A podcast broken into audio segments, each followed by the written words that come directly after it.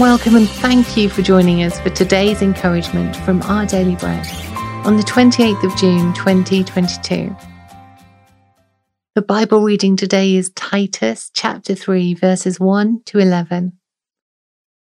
Remind the people to be subject to rulers and authorities, to be obedient, to be ready to do whatever is good, to slander no one, to be peaceable and considerate, and always to be gentle towards everyone.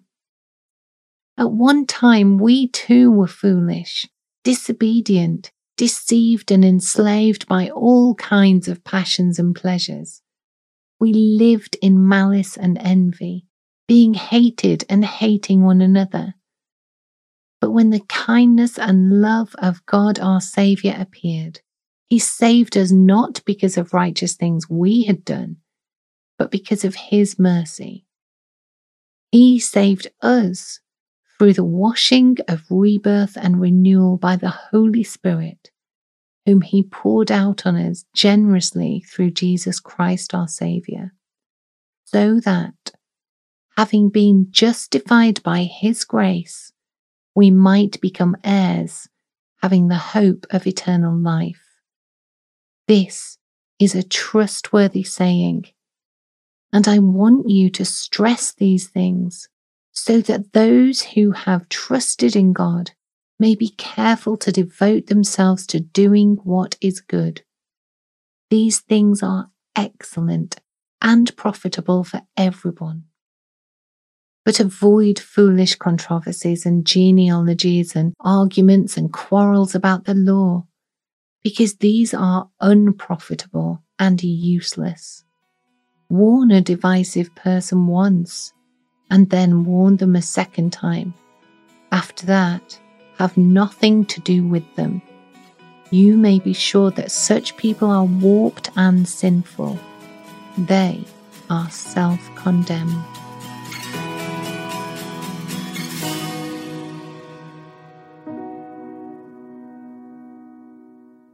Today's article, titled Building Others Up, was written by Amy Boucher Pye.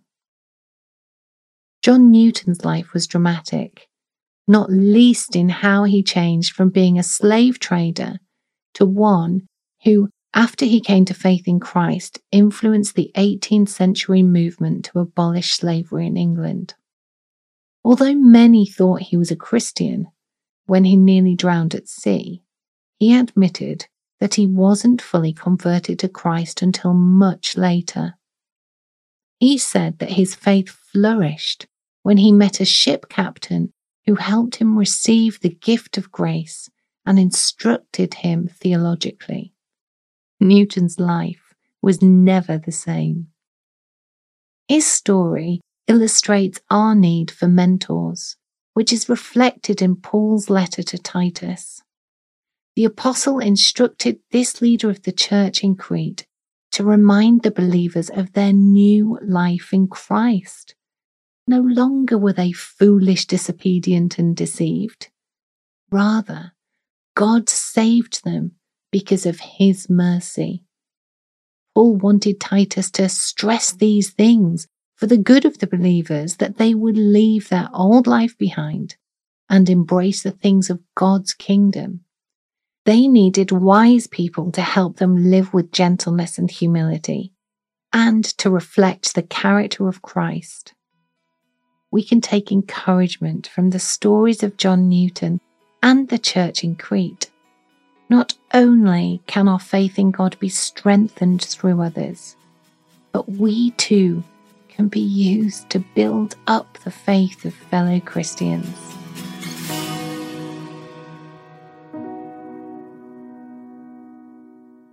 Let's pray. Loving God, help me to pass on from the riches that you gave me. I want to share with others from the goodness of your grace and mercy. Amen. Today's encouragement was provided by Our Daily Bread Ministries.